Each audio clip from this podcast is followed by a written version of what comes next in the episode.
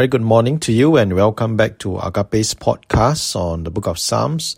Today we continue with our meditation on Psalm 119 and we are at verses 73 to 80. Psalm 119 verses 73 to 80. If you have your Bible with you, please turn to the passage so that we can read together. And I'll be reading from the English Standard Version. Psalm 119, verse 73. Your hands have made and fashioned me. Give me understanding that I may learn your commandments. Those who fear you shall see me and rejoice, because I have hoped in your word. I know, O Lord, that your rules are righteous, and that in faithfulness you have afflicted me. Let your steadfast love comfort me according to your promise to your servant. Let your mercy come to me that I may live, for your law is my delight. Let the insolent be put to shame, because they have wronged me with falsehood. As for me, I will meditate on your precepts. Let those who fear you turn to me that they may know your testimonies. May my heart be blameless in your statutes, that I may not be put to shame. And this is the word of the Lord. Thanks be to God indeed. Let us pray. Gracious God, as we meditate upon your word today, give us your grace to understand your truth. And in that understanding, may we obey and do your will. This we pray in Jesus' name. Amen. Now, there was a time when I asked some Christian young adults about what they look for in a potential marriage partner. One young lady suggested that she found the value of godliness in a man to be the most attractive. I asked her what does she mean to be, you know, godly or the value of godliness. She said that godliness is about wanting to follow Jesus in his ways. It's about the desire to love God more than any kind of relationship in this world. She said that if she knows a man to be godly, then this man is likely to know how to love her as well. And that will give her the kind of security and sanctity that she would desire in a marriage. And as she was sharing this at that point in time, I thought to myself that in order to appreciate someone godly, it is likely that this young lady is having a good relationship with the Lord as well. And in today's reading of Psalm 119, we came across a similar idea.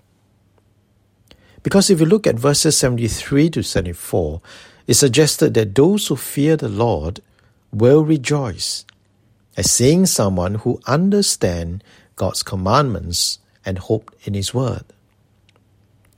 Now, have you ever wondered to yourself why this is so? Why would we rejoice at seeing someone being in love with God and His Word?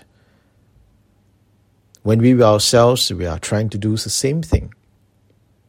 Perhaps the joy came not uh, so much from, uh, or not only from knowing that we have the same kind of thinking, but we also rejoice knowing that the other is making the right decision, and that is to follow the Lord. That is to understand and hope in God's Word. And in doing so, verse 79 says that we can become a testimony to other people, and especially to those who are seeking the Lord. God may use us to be His testimony, to minister His grace to those who are yearning for His love and grace in their lives. And as such, we also read that the psalmist pleaded with God for mercy the mercy not to avoid afflictions, but the mercy to embrace them as part of God's faithfulness to him. The mercy also to be able to live a godly life where the law of God, he said, is his delight. Where he will constantly meditate upon God's precepts so that his heart may be found blameless according to the Word of God. And in doing so, the psalmist was certain that he will not be put to shame. He will not be shamed for constantly sinning against God. He will not be put to shame for failing to persevere in the faith, even in the midst of persecutions. He will not be put to shame for being wronged in falsehood forever, because he knows that those who did such evil shall be put to shame instead at the time of God's choosing. Instead, he said that those who fear God will find an example in him. Those who seek the Lord will find in him a testimony. My friends, how much do we desire godliness like the psalmist? Do we desire so that others can also look to us as a form of testimony for the glory of God? I must confess that when I was a young Christian, I've never thought of knowing God through that perspective. I never thought that one aspect of being godly is also so that we can be used by God to minister to other people through godliness. It was only when I began to be, you know, given the responsibility to shepherd others that, yeah, I found such an aspect to be so important. I need to be right with God so that others can find in me um, a good and not a bad testimony. And this is not only a matter of whether we might be ashamed if we are found to be a bad testimony, but it is more of a matter of whether we are leading people into God's kingdom or are we actually leading them astray. I mean, we can say many things, right? Um, even those that sound godly. We can preach many things. Um, but if we do not walk the talk, sooner or later, those whom we shepherd can see through us. One fine day they will come to know that we are not as faithful as we proclaim to be. I'm not saying that they need to find us to be perfect, because we will not be, but they will come to know that we are not as faithful as we proclaim to be. Then not only are we not a good testimony, it can be worse because it is possible that then we can become a stumbling block to other people. Yes, my friends, even as we journey with the Lord in the faith, we need good role models and mentors in our life to inspire us, to keep us on the right path, and especially during challenging times in ministry or at work or in the family. Those who inspired me much in my journey of faith as I record are those are not those who are able to you know to lead thousands of peoples in ministry. Somehow i'm not attracted to that.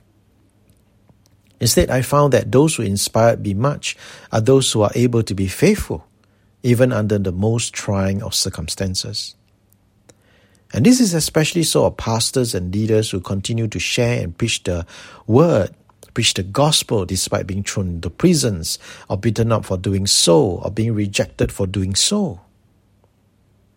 This is especially so of those who prefer to spend time with the down and out, to spend time with those who have not been noticed, right? Rather than those who have always been getting all the kind of attention that they want.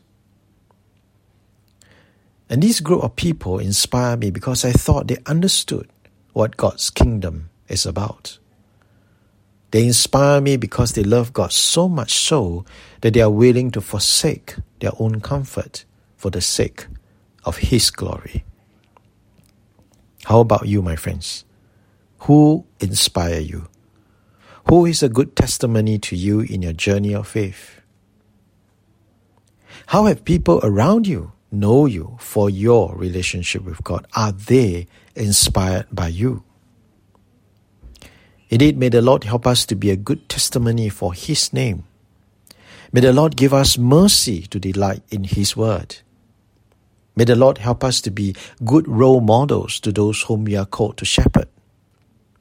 May the Lord help us to be the shining light among the many who desperately need the gospel. And even as we do so, may the Lord help us to be humble and to be like the psalmist, who constantly cry out to Him for help in times of trouble. Amen. Amen.